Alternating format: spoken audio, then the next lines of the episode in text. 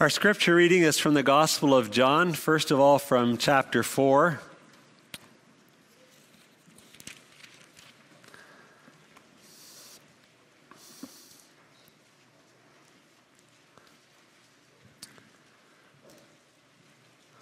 That's on page 1056.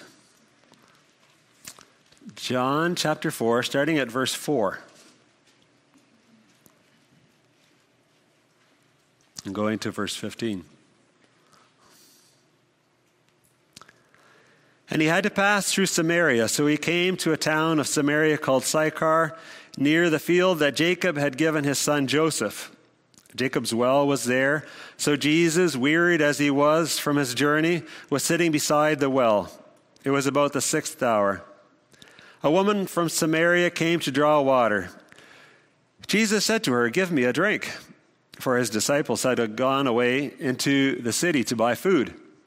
The Samaritan woman said to him, How is that you, a Jew, ask for a drink from me, a woman of Samaria? For Jews have no dealings with Samaritans. Jesus answered her, If you knew the gift of God and who it is that is saying to you, Give me a drink, you would have asked him, and he would have given you living water. The woman said to him, Sir, you have nothing to draw water with, and the well is deep. Where do you get that living water? Are you greater than our father Jacob? He gave us the well and drank from it himself, as did his sons and his livestock. Jesus said to her, Everyone who drinks of this water will be thirsty again. But whoever drinks of the water that I will give him will never be thirsty again. The water that I give him will become in him a spring of water welling up to eternal life. The woman said to him, Sir, give me this water so that I will not be thirsty or have to come here to draw water. And moving over to chapter 7 of John, John 7. It's on page 1061. John 7, starting at verse 1.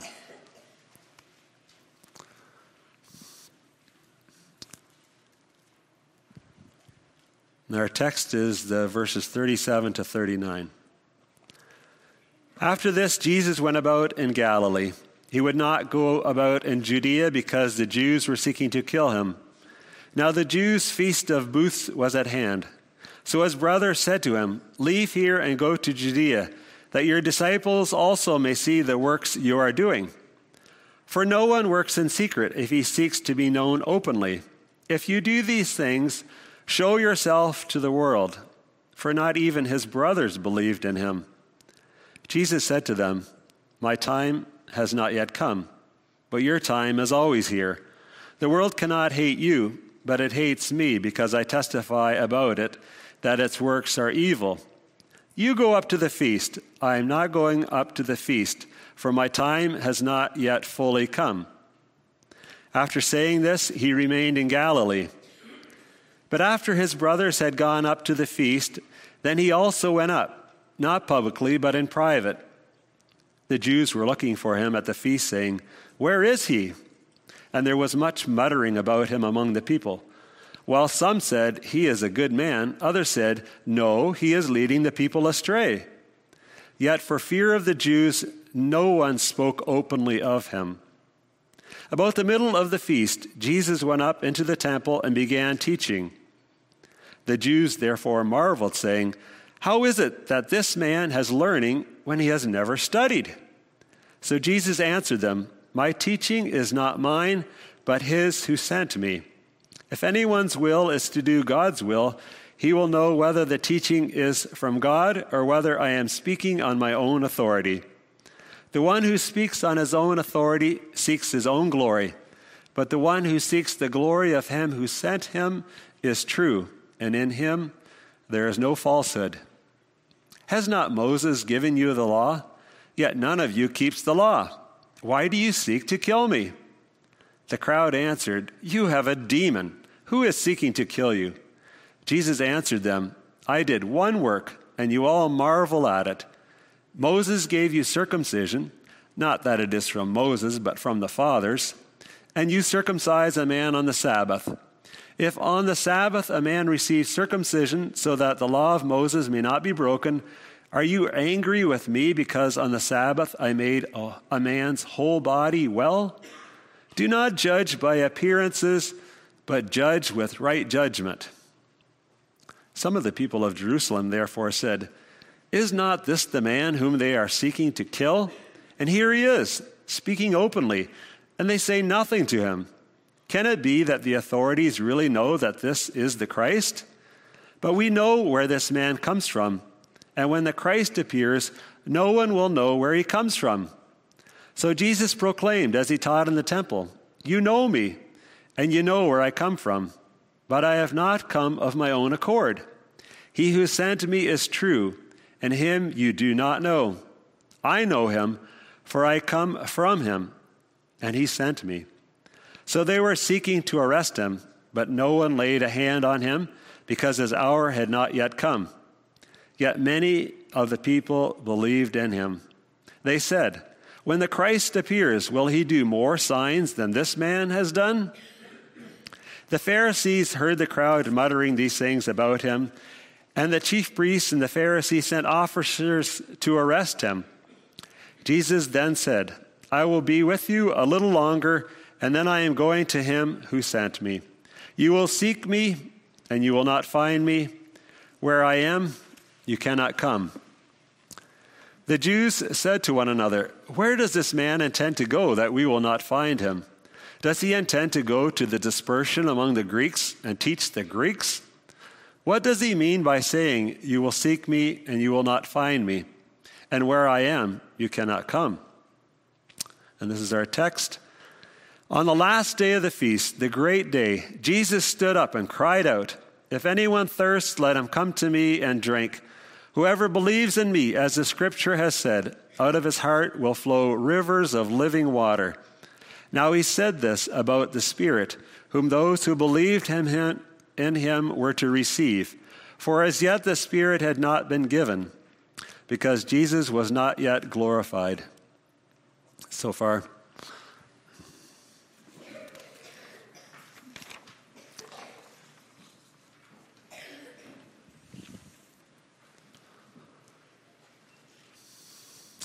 The title of the sermon is Through Christ's Spirit, living, of, living waters flow from those who believe. The sermon is prepared by Reverend Reuben Bredenhof of the Free Reformed Church of Mount Nasura, Australia. Several years ago, Reverend Bredenhof preached in our church when he was the pastor of Pilgrim Canadian Reformed Church in London.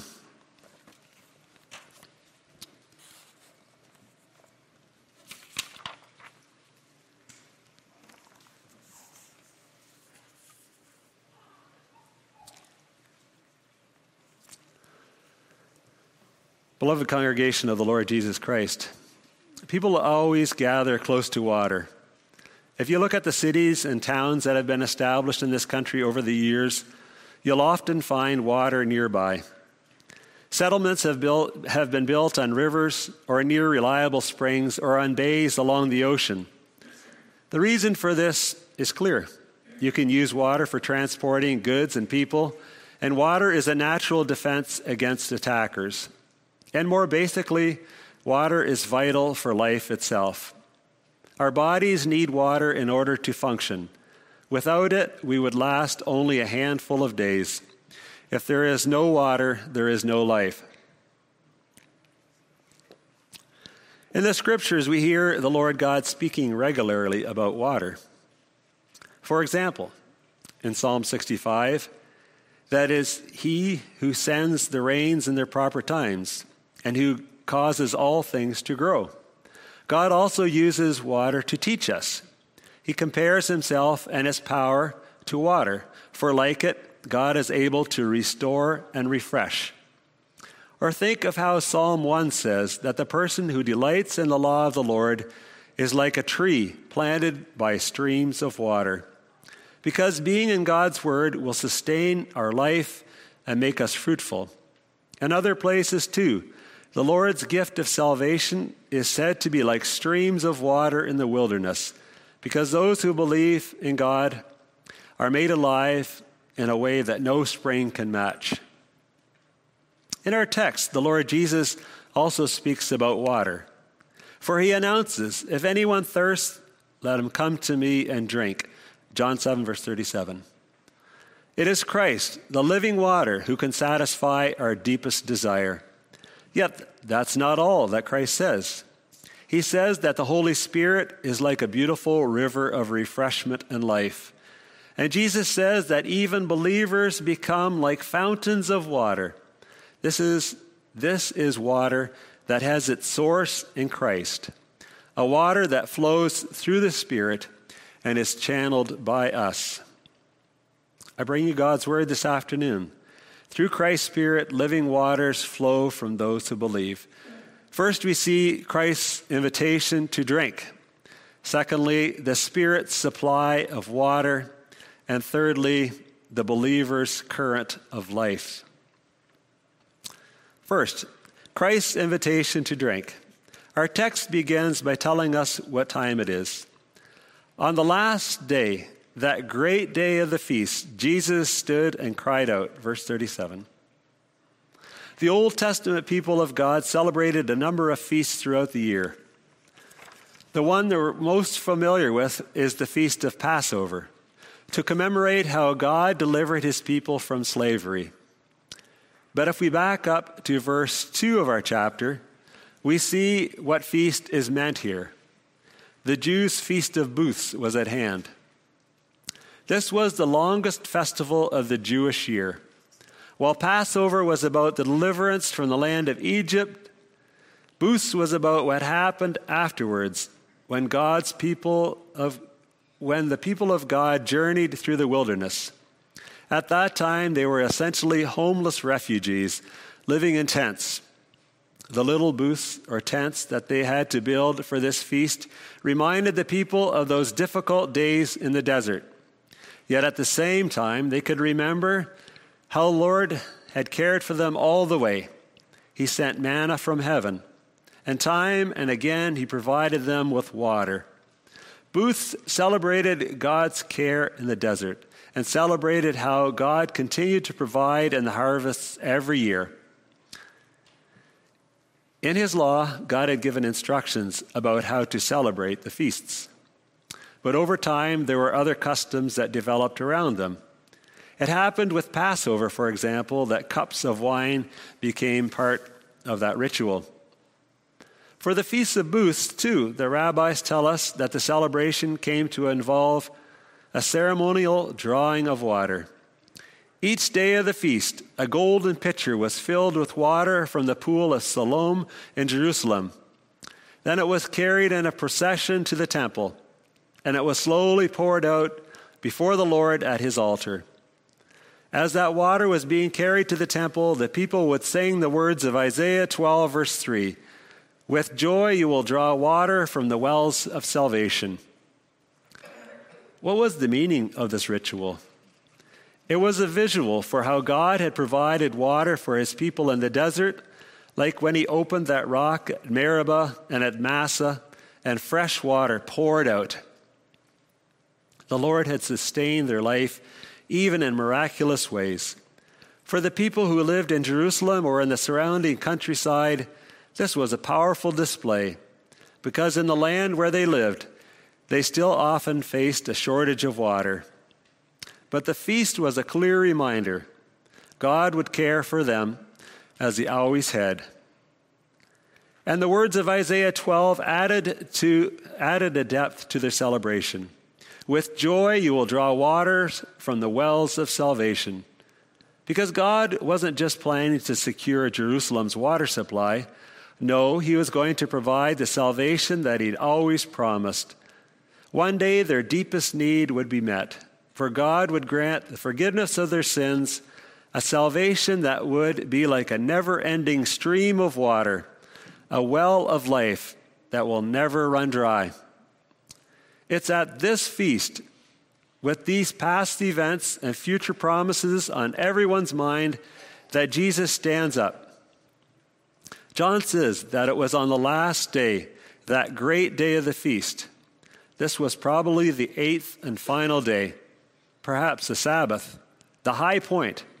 Jesus has chosen his time carefully, and he makes clear that he has something very important to say. Jesus stood and cried out, verse 37. When you read the four Gospels, you notice that it's not very often that Jesus does this, standing up and crying out. He's usually sitting and talking. Now he wants everyone's attention. This is crucial. And this is what he cries If anyone thirsts, let him come to me and drink. Now just try to imagine how the people would receive this. For seven days in a row, they'd seen the water drawing ritual performed. For a week, they'd been remembering the old stories of the wilderness and how God made water come from the rock. They'd been thinking about the wells of salvation and how God promised to make rivers flow from Jerusalem. And now Jesus says this He announces that He is the source of living water, that if anyone is thirsty, they should go to him. He alone can quench our thirst. Jesus said a similar thing in a private conversation a short while before. He was speaking with a Samaritan woman at Jacob's well, and he told her, Whoever drinks of this water will thirst again, but whoever drinks of the water that I shall give him will never thirst. John 4, verse 13 and 14. He can give the thing that the Samaritan woman has been searching for her whole life. She'd been chasing earthly pleasure and material, material security in one man after another. But it is Christ alone who can give satisfaction, the blessing of drinking deeply of Him. You will never thirst again. Now Jesus announces it publicly, for he wants to invite everyone Come to me and drink. The Feast of Booths will be no more. It's over because he's come. Just like Christ will put an end to every sacrifice of blood, so here he fulfills the feast.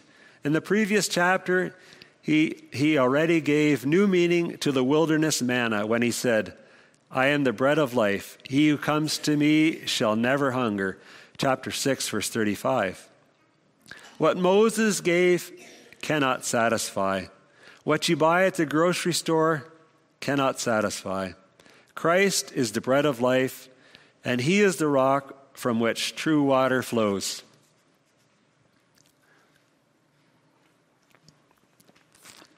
Christ is available for anyone who thirsts. Who is thirsty? Those who sin. Those who know their weakness and inability those who realize, like that woman by the well, that this world can give us nothing that will last forever. All of us get fixated on earthly gifts and worldly pleasures and temporal treasures. But if you're looking for love in all the wrong places, or for answers, or for happiness, you'll never have enough. We'll always be looking for more and accepting cheap substitutes of the real thing. If you depend on what you see or what you can hold, you'll always thirst again, and soon you'll be hungry again. But if you're starting to realize this, then Christ's invitation is beautiful to hear. Like the psalmist says in Psalm 42 As the deer pants for water brooks, so pants my soul for you, O God. My soul thirsts for God, for the living God. Verse 1 and 2. If you're learning that sin doesn't satisfy, if you're learning that you can have everything and yet be empty without God, then how good it is to hear Christ's words. Come to me, he says, for this is the heart of Christ, his longing for the salvation of sinners. He always desires to help those in need. Compare it to how there can be a needy there can be needy people in our life but after a while, we try to avoid them. We're afraid of being tired out by them, dragged down by their burdens, depleted by our giving. But Christ says to the helpless, Come to me. He is all sufficient, ever ready to give of himself. But to enjoy him, we have to go to him. He says, What does Jesus mean by that? It is best understood by contrast. When you read chapter 7, you'll notice unbelief and rejection in every corner. The Jews are seeking to kill him. Others are afraid of standing beside him. Even his own brothers don't accept him. But against all this opposition, Jesus says, Come to me. Believe in what I say. Trust that I'll provide for you, just like my Father did in the wilderness. Stand with me no matter what happens. Come to me and drink. And when weary and thirsty souls go to Christ, he gives relief. When you trust in him, he'll never let you run dry. You are coming to the banks of a mighty river, the Mississippi, the Nile, the Amazon, yet greater than the greatest of them. Beloved, know that Christ is a source of life like none other, always brimming over, always cleaning, never running out. Let him come to me and drink. So go to him in faith. Secondly, we see the Spirit's supply of water. Some of us have dug wells on our property, sunk deep holes in the ground looking for water. It's an exciting moment when water is struck and a reliable supply was found because water is so essential. This is what happened to those who believe in him. Jesus says there will be a marvelous change. As the scripture has said, out of his heart will flow rivers of living water. Verse 38. Those who are thirsty and those who come to Christ to drink become themselves like a source of water. We'll speak more about this in our next point. So for now, we want to see what Jesus is saying about the Holy Spirit. For John adds a comment in verse 39. But he spoke, but this he spoke concerning the Spirit, whom those believing in him would receive. It's the Spirit who causes people to become like a supply of water, a refreshing fountain and stream. Jesus refers to Scripture in verse 38, as the Scripture has said. Now, usually when someone like Jesus or Paul quotes from the Old Testament, we expect that there is a specific chapter and verse that we can look at. But for this reference to rivers of living water coming from our hearts, there's no exact quotation. Instead, we find several Old Testament passages that connect water with the gift of the Holy Spirit. For example, this is what the Lord says in Isaiah 44, verse 3. I will pour water on him who is thirsty, and floods on the dry ground. I will pour my spirit on your descendants, and my blessing on your offspring. The Spirit is like water for the thirsty. Ezekiel 2 speaks of the coming gift of the Holy Spirit. God says that when the Spirit comes, I will sprinkle clean water on you, and you shall be clean. I will cleanse you from all your filthiness and from all your idols. Chapter 36, verse 25.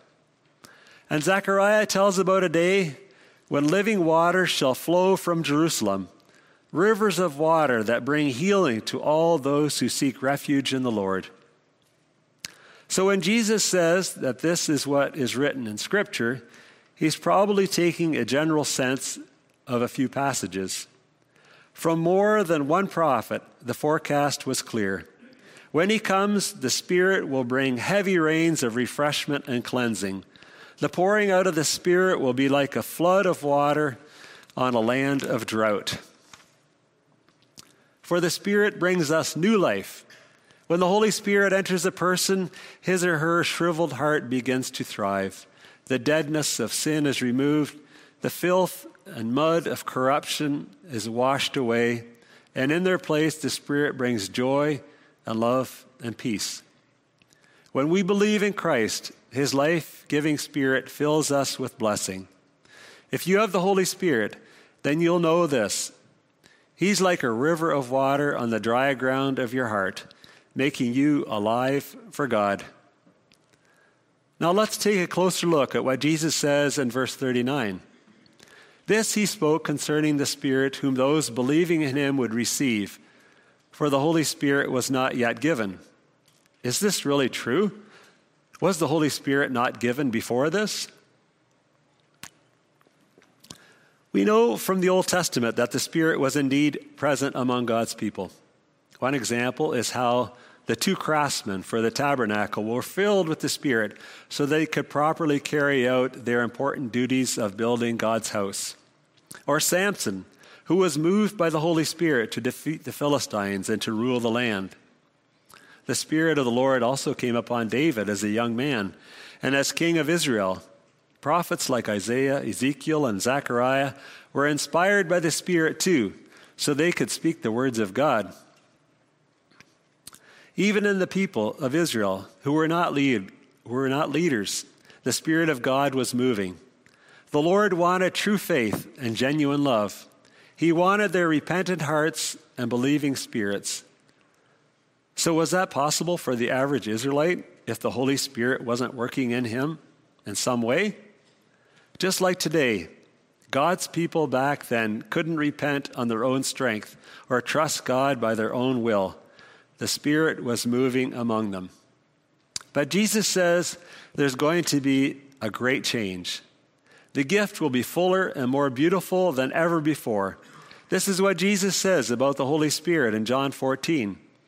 I will pray the Father, and he will give you another helper, that he may abide with you forever, the Spirit of truth. Verse 16 and 17. This is one of the glories of the new covenant that the Holy Spirit of God abides with us, dwells in our hearts constantly. And what's behind the change? Why this new era in the work of the Holy Spirit? What turns on the taps and opens the floodgates? Something essential has to happen. John tells us in verse 39 the Holy Spirit was not yet given because Jesus was not yet glorified. Jesus needed to be glorified. And by this, John means the cross and the resurrection. This is the brilliance and wonder of Christ, his great glory, because this is what he came to do dying for sin and conquering death. Once that happens, the Spirit can be poured out. It is the death of Christ that marks the beginning of the new season of God's grace. There is a direct line from the cross and the empty tomb to the coming of the Holy Spirit at Pentecost. The Holy Spirit flows like water onto dry ground, all because of that flow of blood from Christ's body. In John 14, Jesus says about the Spirit, He will glorify me, for He will take of what is mine and declare it to you. Verse 14. This is the power and the glory of the Spirit. He takes the gospel of the crucified, resurrected, and ascended Christ, and he makes it known to us. The Holy Spirit reveals to us our sure hope in Christ. He assures us that Christ redeems us from sin and that he restores us through his power. First, the cleansing work of Christ, then the renewing power of the Spirit, making everything alive. Like Isaiah said, the Holy Spirit is like the pouring of floodwaters onto dry ground. Maybe you've heard about those lakes in Australia or Africa that are dry almost all year. For most of the time, it's just a sunken area with patches of mud, a few trees around it, and very little life. Just brown grass and shriveled up looking plants. But then finally, the winter rains start falling, and it keeps raining for days and that lake begins to fill up. And at once there's a stunning change, for everything comes alive through water. Suddenly everything is green the plants and trees and grasses. Suddenly even animals appear and fish that had burrowed deep into the mud. The floods of water transform the dry ground in a spectacular way. So it is for us sinners. We come back to life through what Christ has done on the cross and through the Spirit he sends us, alive in faith, in hope, in good works. Christ has completed his work on earth, and now he gives the church the fullness of his Spirit. This means that now streams of living water can flow, flowing from Christ and his Holy Spirit, flowing to us, and even flowing from us. And thirdly, we see the believer's current of life. In our text, there's a great surprise. Did you catch it? Jesus is inviting the thirsty to drink from him. He's talking about rivers of living water, through the Spirit. But then he also says that these streams will flow from us for those who believe in Christ. He who believes in me, as the scripture has said, out of his heart will flow rivers of living water. This is surprising. We think of ourselves as spiritually dehydrated and empty. A lot of the time we feel depleted and parched. But the person who believes in Christ and has the Holy Spirit becomes himself a source of living water. The text says it will come from our heart, but literally, Jesus says that this water will flow out of the belly. This is the Bible's way of describing that place deep within us, the seat of our life, the core of a person.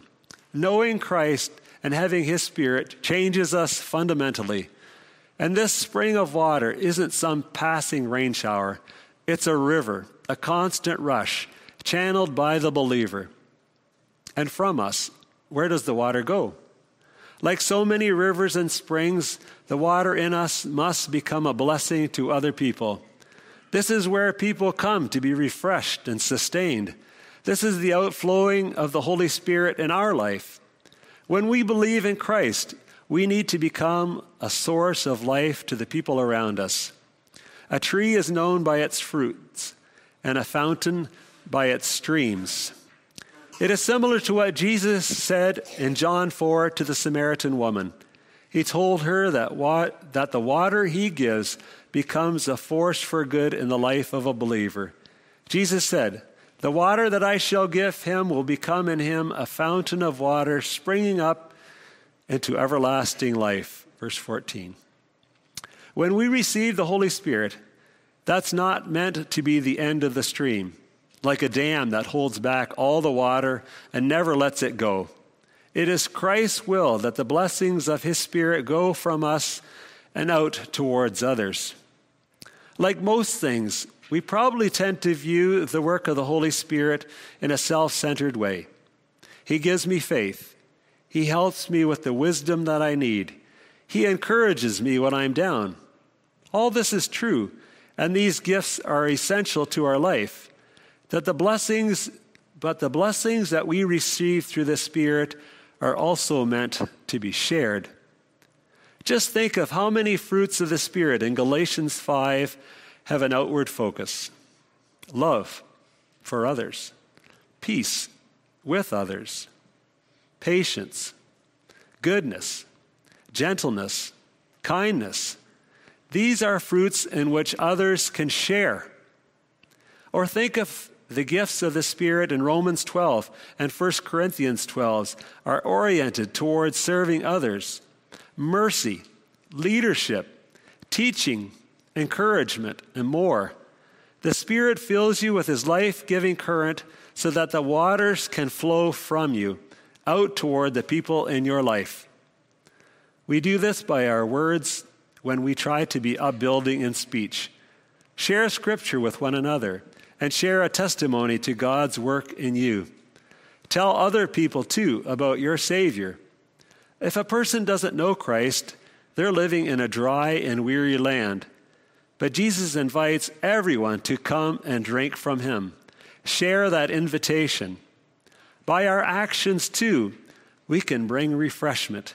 You can refresh those who are needy and struggling with your deeds of service and love pouring out generosity and kindness. What about you, beloved? Can your life be compared to a river of living water to which others can come and drink? In your workplace and on your street and in this church, are you a stream of holy influence, a current of blessing? Do you channel to others what you first received from the Lord? It's natural for us to be a drain, to, get, to let God's blessings disappear within us, never to be seen again. But through the Spirit, we're not to be drains, but fountains.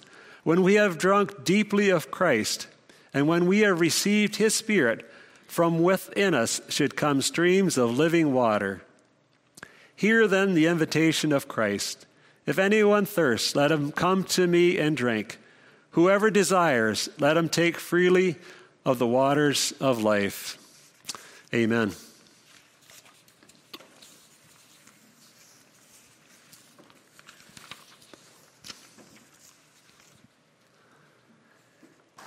Sorry. Shall we pray? Heavenly Father, we thank you for the gift of your word. We thank you, dear Jesus, for the invitation to come to you and drink. Help us to realize that this world can never give us true satisfaction and contentment. Help us to look vertically to you for what we can never find horizontally. As sinners, make us thirsty for the living water that we can find only in Jesus. We thank you for the finished work of Jesus to pay for our sins and to make us alive through the Holy Spirit. We pray that others can see this life in us in the way that we live. We pray that living water may flow from us and help us to be a blessing to others. Help us to share the invitation that Jesus gives to come and drink. May our words and actions bring refreshment to others. We pray for your help in all of this. We pray in Jesus' name. Amen.